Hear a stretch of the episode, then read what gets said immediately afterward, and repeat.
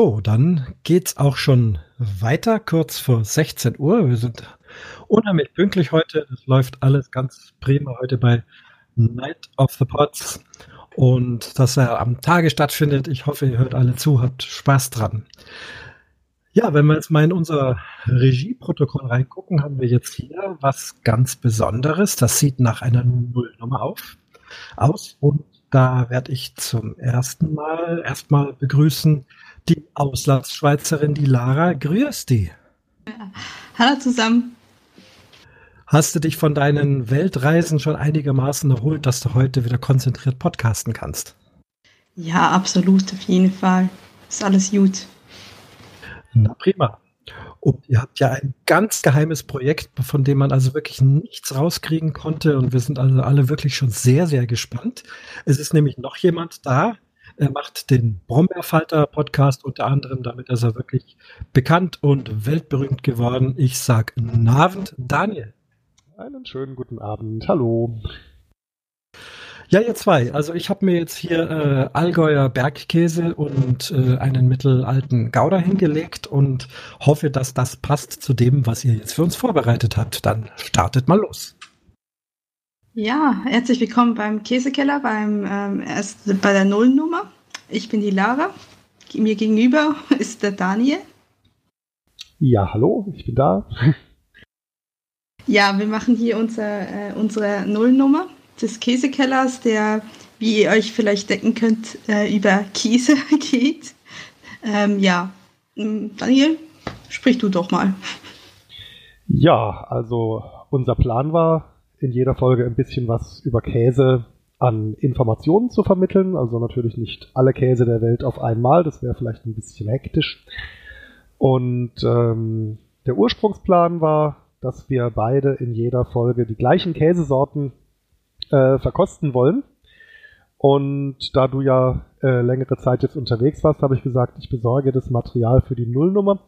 Warum wir jetzt doch äh, das ein bisschen anders machen müssen, ausgerechnet in der, in der ersten Folge hier, äh, das könnte uns äh, vielleicht irgendein Mitarbeiter des DHL-Paketverteilzentrums in Rottgau in Hessen äh, erklären, wenn er zuhören würde, wo meine Käsesendung an dich seit Mittwoch morgen 0.46 Uhr laut Status äh, Sendungsverfolgung ähm, verschüttet zu sein scheint. Äh, seitdem hat sich da nichts mehr getan, was sehr schade ist. Ja, was wohl daran liegt, dass der liebe Daniel äh, mir noch ein Riesling beigelegt hat und dass diesen Käse jetzt vermutlich ein Waldkäse geworden ist, ne? Ja, ich dachte zwar, ich hätte ihn halbwegs äh, ordentlich verpackt, aber das kann natürlich sein. Oder äh, einer von den doppelten Gefrierbeuteln hier mit dem gefrorenen Wasser ist vielleicht kaputt gegangen und aufgetaut, dass das Paket anderweitig durchgesuppt hat. Also irgendwas wird wohl passiert sein und ähm, hoffentlich riecht's kräftig im Paketverteilzentrum. Da war Münsterkäse drin, der kann das mit dem Riechen eigentlich ganz gut. Ja, da wird sich jedenfalls jemand bei der sehr freuen. Ja, mal gucken, was dann bei mir irgendwann mal ankommt. Also das ist jedenfalls der Grund, warum ich mir heute auch Käse besorgt habe, so dass wir letztendlich jetzt drei Sorten an Käsen degustieren und besprechen. Ja, ähm, Daniel, möchtest du gerne beginnen? Ja, kann ich gerne tun. Ähm, ich habe hier zwei Sorten noch äh, rumliegen, dann können wir uns ja schön abwechseln. Ähm, wir haben ja hier ein paar Minuten äh, Zeit. Käse selbst ist einer äh, oder eines derjenigen Lebensmittel, die vom Grundsatz her eigentlich ganz einfach herzustellen sind und trotzdem gibt es dann so viele verschiedene Varianten, weil man äh, das auf so viele unterschiedliche Arten herstellen kann. Aber im Prinzip, ähm, Pumuckl sagte immer, Käse ist verfaulte Milch, ganz so einfach ist es nicht.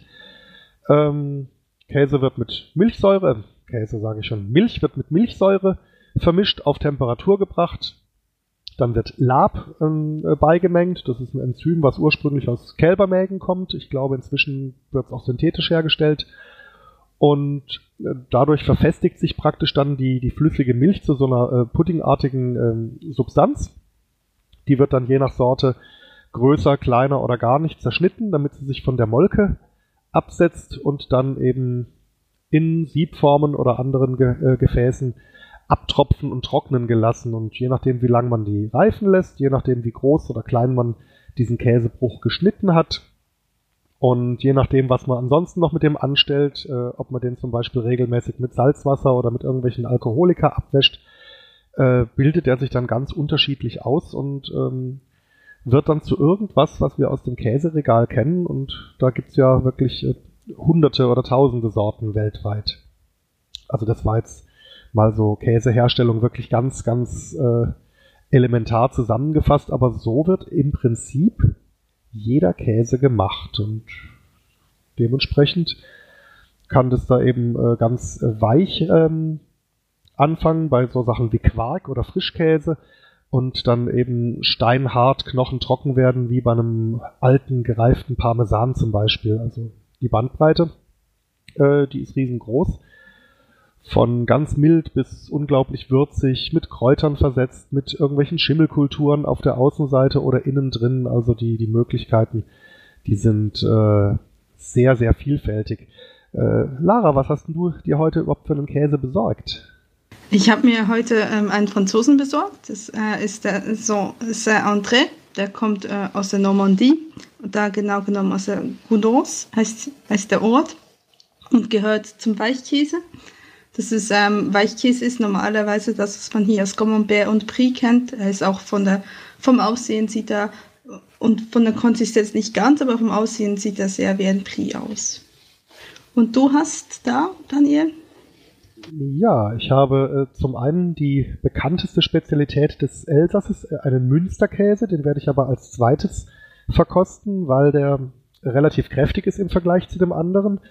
Und das andere ist ein, ich, ich würde es einen weißen, festen Rahmkäse nennen. Also ein Blanc non affiné, äh, auch aus dem Elsass, aus den Hochvogesen. Wenn ich dieses äh, non affiné, äh, was eigentlich wörtlich nicht verfeinert bedeutet, wenn ich das in die Übersetzungstools werfe, dann kommt da immer Frischkäse raus. Aber Frischkäse, da denkt man ja an sowas cremiges, streichfähiges und das ist definitiv ein schnittfester Käse. Ähm, von der Festigkeit vielleicht zwischen Mozzarella und Feta, so kann man sich den ungefähr vorstellen. Und der ist aus äh, pasteurisierter Kuhmilch hergestellt, dürfte dadurch, dass es eben zu den Frischkäsen zu gehören scheint, eine eher kurze Reifezeit haben. Und mit dem würde ich jetzt einfach mal probieren. Ich habe mir da so ein paar Stückchen abgeschnitten und beiseite gestellt.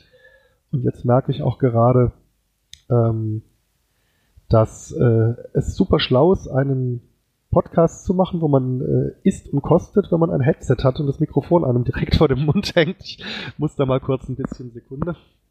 Ja, gut, dass das jetzt passiert.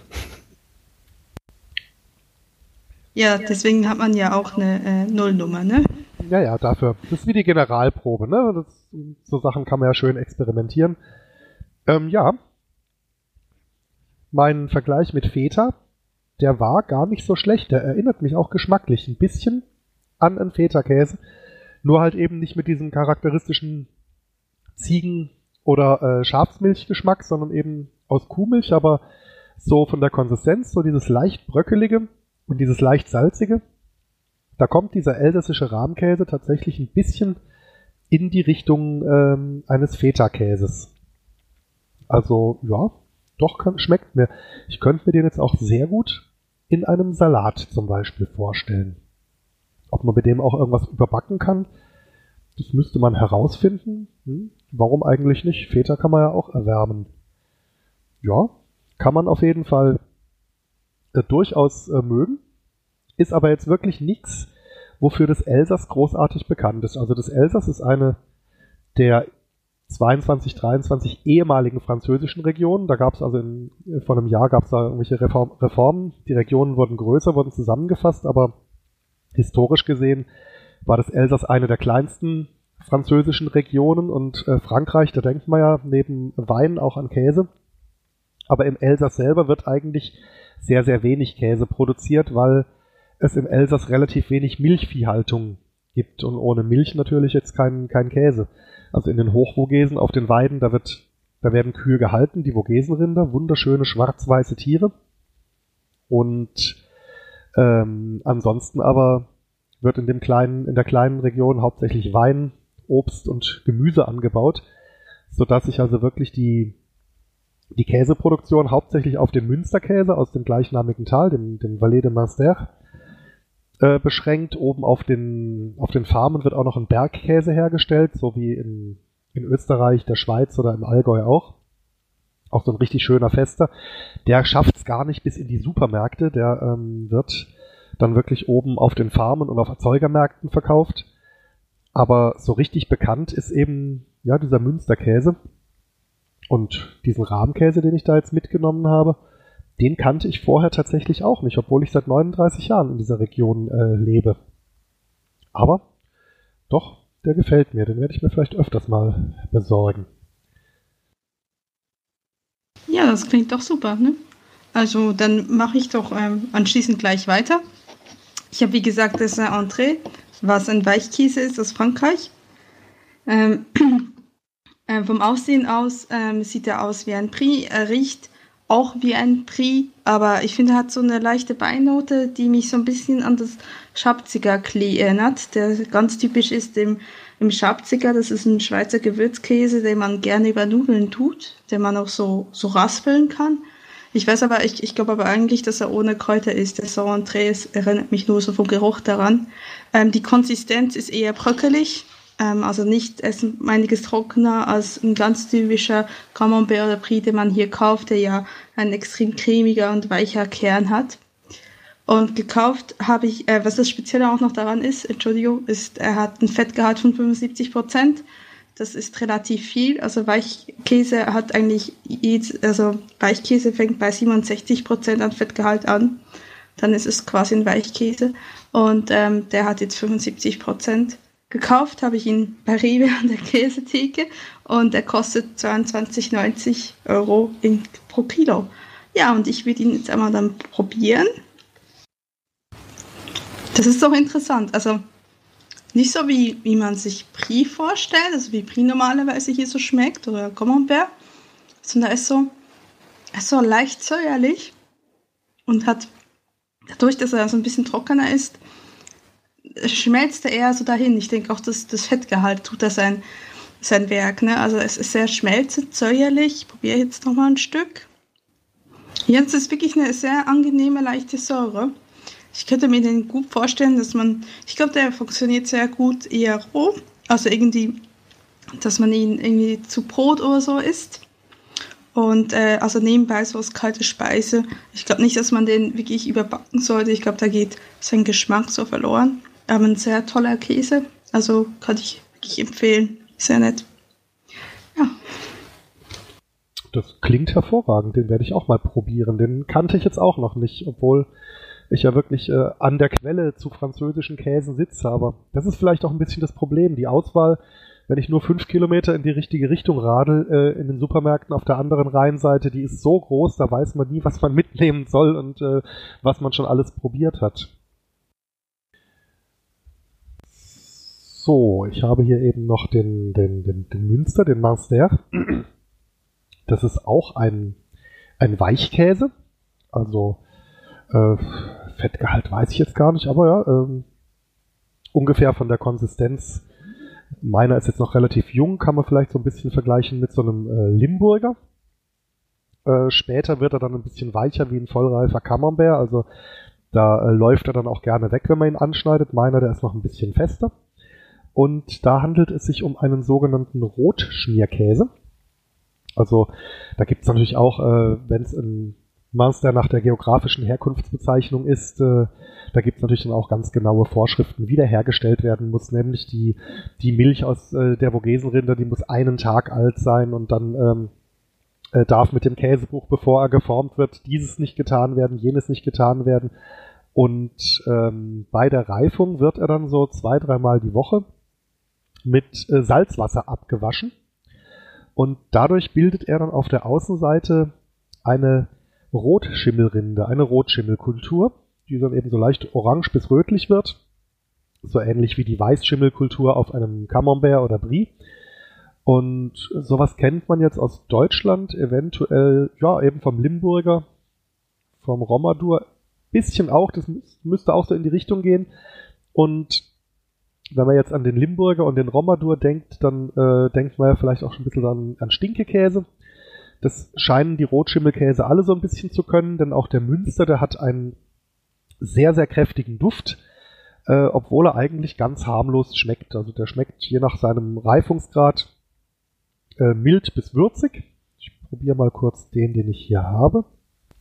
Mhm. Der ist noch ausgesprochen mild.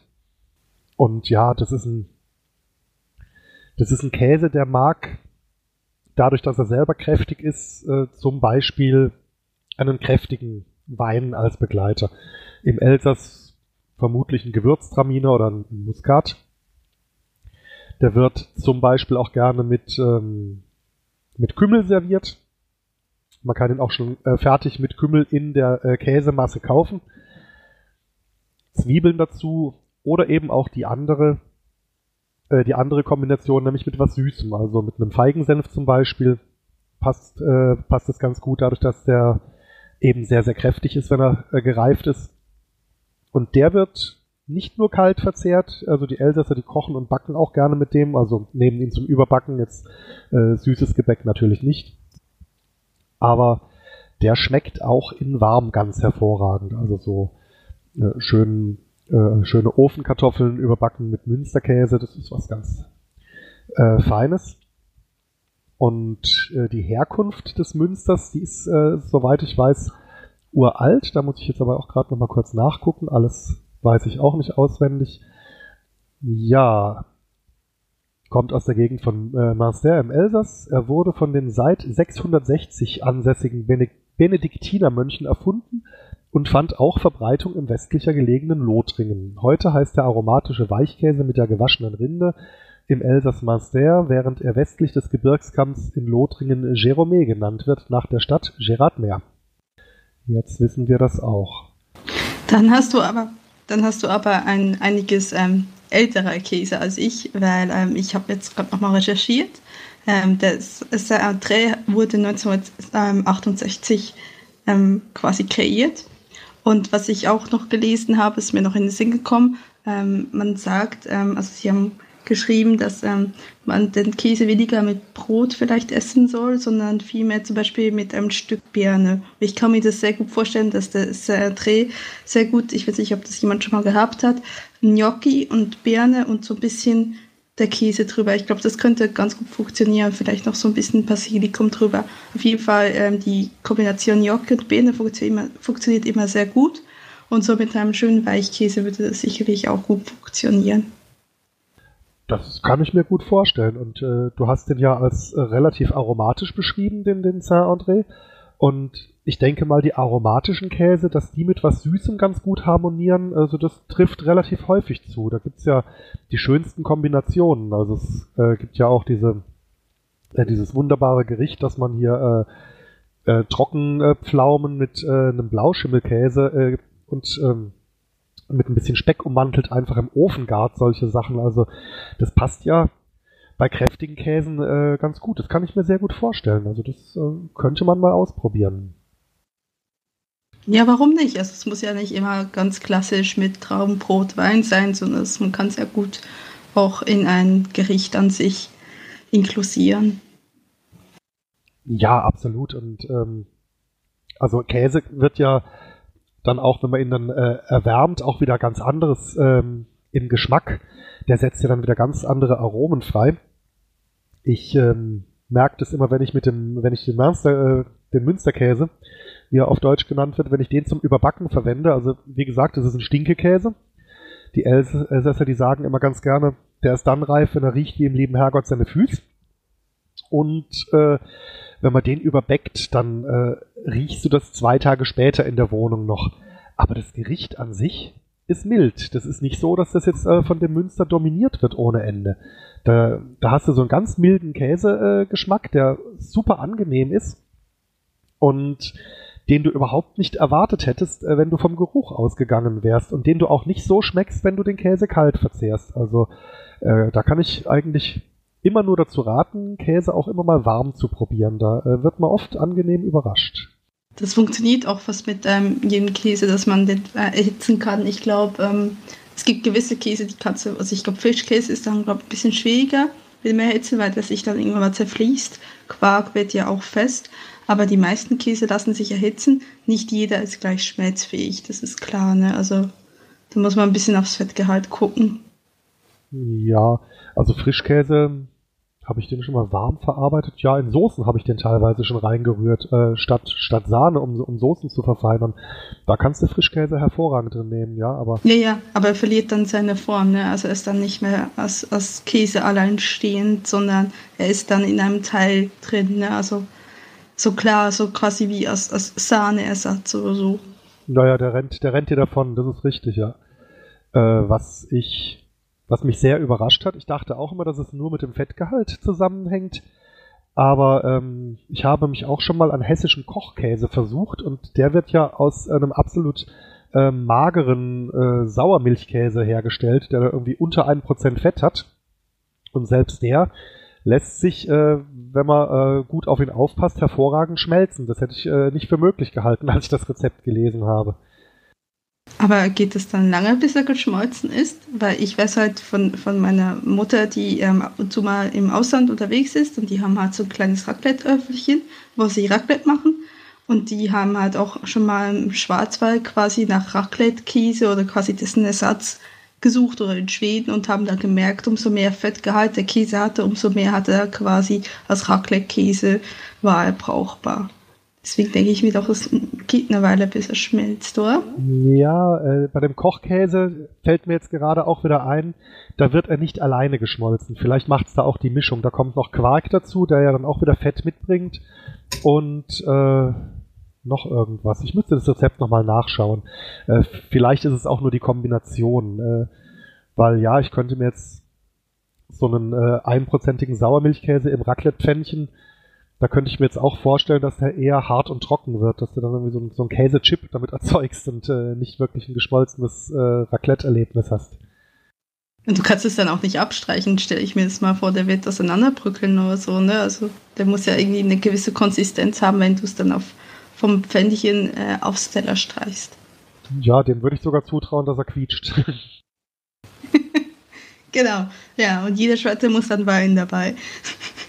Ja, also da hat, da war jetzt so zwischen Weihnachten und Silvester war ja äh, auf Twitter insbesondere der Jörg Kachelmann äh, sehr, sehr aktiv darin, sehr laut zu betonen, dass also ein Original Schweizer Raclette also nur aus Brot, Käse und Kartoffeln äh, besteht und aus sonst gar nichts und äh, dass es also ein absoluter Akt der Barbarei ist, was die Deutschen unter Raclette verstehen.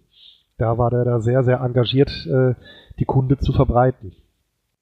Das ist aber nicht ganz inkorrekt. Also ich meine, ähm, es ist schon so, dass ursprünglich der, das Raclette, soweit ich das verstehe, ähm, kommt aus dem Wallis. Das ist der, immer noch eine sehr große Bergregion, auch für Schweizer Verhältnisse.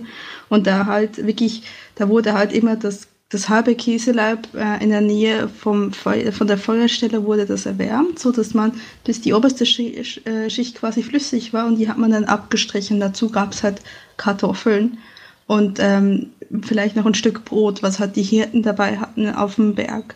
Aber natürlich alles andere, was wir heute dazu tun, also ob es jetzt Silberzwiebelchen, ob es jetzt ein Maiskörbchen oder sonst was ist oder Schinken oder Speck, das ist natürlich etwas, was sie damals nicht dabei hatten und dementsprechend ist eigentlich, gilt das nicht wirklich als originelles ähm, Raclette. Es wird auch im Wallis, das originelle Raclette wird dort wirklich so verkauft, dass sie halt den Käse ähm, halb halbieren, es an die Feuerstelle tun oder dann gibt es halt so ein extra Öfchen, wo es gibt so eine so eine Art Ofen, wo, oder wo, wo man das quasi das halbe Käseleib einklemmen kann und dann wird halt die oberste Fläche erhitzt. Oder so kann man das auch machen. Oder wie gesagt, eben in der Nähe von einem Grill oder so. Und dann wird das wirklich so abgeschoben. Und das ist eine, wirklich eine, eine Walliser Spezialität und wird dort das, das wahre Raclette verkauft. Ist, ist dementsprechend auch teuer, klar.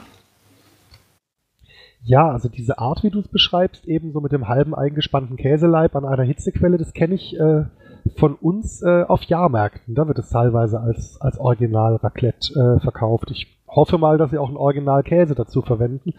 Auf jeden Fall ist es eine richtig, richtig leckere Sache. Das äh, stimmt schon. Und ich verstehe das auch, dass man äh, sich dann ähm, darüber ein bisschen ärgert, wenn ein Traditionsgericht dann irgendwo in, in anderen Ländern so ähm, aus der eigenen Sicht verhunzt wird. Aber es, es passiert halt weltweit. Ne? Man muss sich nur mal anschauen, was die Amerikaner unter einer Pizza verstehen. Dann, ähm, dann weiß man, das wird einfach, ja, das ist einfach wohl so menschlich äh, drin, dass dann solche Sachen in anderen Ländern an, äh, ständig angepasst und verändert werden, bis sie dann mit dem Original nicht mehr viel zu tun haben. Aber ja, so dieses Original, wie du es beschreibst, wie gesagt, ich kenne es von, von Jahrmärkten. Das ist eine ganz, ganz leckere Sache. Und wenn da noch ein gutes äh, Baguette oder ein gutes Brot drunter ist, äh, dann ist das eine Köstlichkeit. Oder eben ein paar Kartoffeln, das ist natürlich auch nicht schlecht. Also äh, Schweiz wird, ich weiß nicht, ob das hier in Deutschland so gehandhabt wird, aber in der Schweiz wird zu Raclette immer ähm, wirklich ganz viel Kartoffeln, also diese Pellkartoffeln gegessen. Also ich weiß auch, das erste Mal, als ich hier in Deutschland Raclette hatte, da war ich schon ein bisschen geschockt, weil das war halt bei äh, Leuten, da war ich zu Besuch und da haben die ähm, als Käseersatz quasi der ganz normale Scheibengouda genommen. Und das kann man natürlich nicht vergleichen. Also ich meine, ich finde mittlerweile der französische Raclette-Käse ist auch ganz akzeptabel. Der ist ja um einiges günstiger als die Schweizer Version davon auch wenn das geschmacklich immer noch ein Unterschied ist. Es ist halt so ein bisschen, ich glaube, das ist dann so, Gouda für Raclette zu nehmen, das ist so wie beim Sushi Milchreis zu nehmen. Das geht dann einfach nicht. Das ist dann einfach so, ja. das ist dann ein zu großer Bruch. Ja, das, also das würde ich jetzt auch nicht tun. Also ich glaube, dass wir auch mal den französischen Raclette-Käse äh, gekauft haben, so in der Familie oder kaufen. Vermutlich auch wegen der Grenznähe. Aber dass wir jetzt da mit anderen Käsesorten angefangen hätten, das jetzt nicht. Also wir hatten schon auch so diese deutsche Variante immer, eben wo es noch alle möglichen Sachen dazu gab, aber es gab auch immer Baguette, es gab auch immer Pellkartoffeln und eben den originalen Raclette-Käse, so dass man ähm, äh, durchaus auch auf die anderen Beilagen einfach hätte verzichten können, wenn man das gewollt hätte. Da wären, glaube ich, alle mit glücklich geworden. Ja, ich meine, wenn das ein guter, toller Käse ist, der da geschmelzt wird, ähm, dann muss man ja auch nicht, weiß Gott, wie viele Beilagen haben. Ne? Das ist ja, wenn der Käse alleine das ganze Gericht ähm, trägt, warum nicht? Ne? Ja, richtig. Und ein, ein guter, kräftiger Raclette-Käse, der ist also absolut so reich an Aromen, ähm, da brauchst du nicht viel dazu. Also, äh, wie macht man das in der Schweiz? Kommt da auf den Käse noch was drauf? Also, bei uns in der Familie, da hat man ganz gerne immer so einen ganz kleinen Hauch frisch gemahlenen Pfeffer oder auch einen ganz kleinen Hauch frisch geriebene Muskatnuss obendrauf äh, gestreut. Das war also bei uns in der Familie immer recht verbreitet. Ist das jetzt äh, auch wieder nur so eine regionale Unart oder äh, kommt es im Original auch vor? Ja, es kommt im Original schon vor. Also wir ähm, tun auf dem Raclette ähm, verschiedene Beilagen, wie gesagt, von Maiskörbchen, Silberzwiebelchen bis zu Tomaten, Paprika klein geschnitten und tun das auch direkt mit dem Käse ins Öfchen. Gewürzt wird er. Wir sind schon am Ende. Ja. Und wir, und wir hatten Angst, die halbe Stunde nicht voll zu bekommen. Genau, und sind wir schon zu lang gewesen. Naja, auf jeden Fall dann vielen Dank, dass ihr euch unsere Nullnummer angetan habt und ich hoffe, man kann die zukünftigen Hörer auch bei der ersten Folge dann begrüßen. Ja, ich, äh, ich, ich habe die Hoffnung, dass unser Plan mit dem gegenseitigen Käse verschicken für die Folgen in der Zukunft ein bisschen besser klappt als äh, bei meinem Versuch, äh, Käse in Richtung Düsseldorf äh, loszusenden. Ähm, ja, schauen wir mal, wie sich das hier weiter ergibt. Ja, genau. Dankeschön und äh, tschüss. Ja, dann sage ich auch mal Dankeschön an euch beide, an die Lara, die Auslandsschweizerin und den Daniel, der Brombeerfalter. Höchsten Respekt, wie ihr da so über die geschmacklichen Aspekte von Käse sprecht, alles mit Audio und auch die sensorischen Aspekte mit einfließen lässt.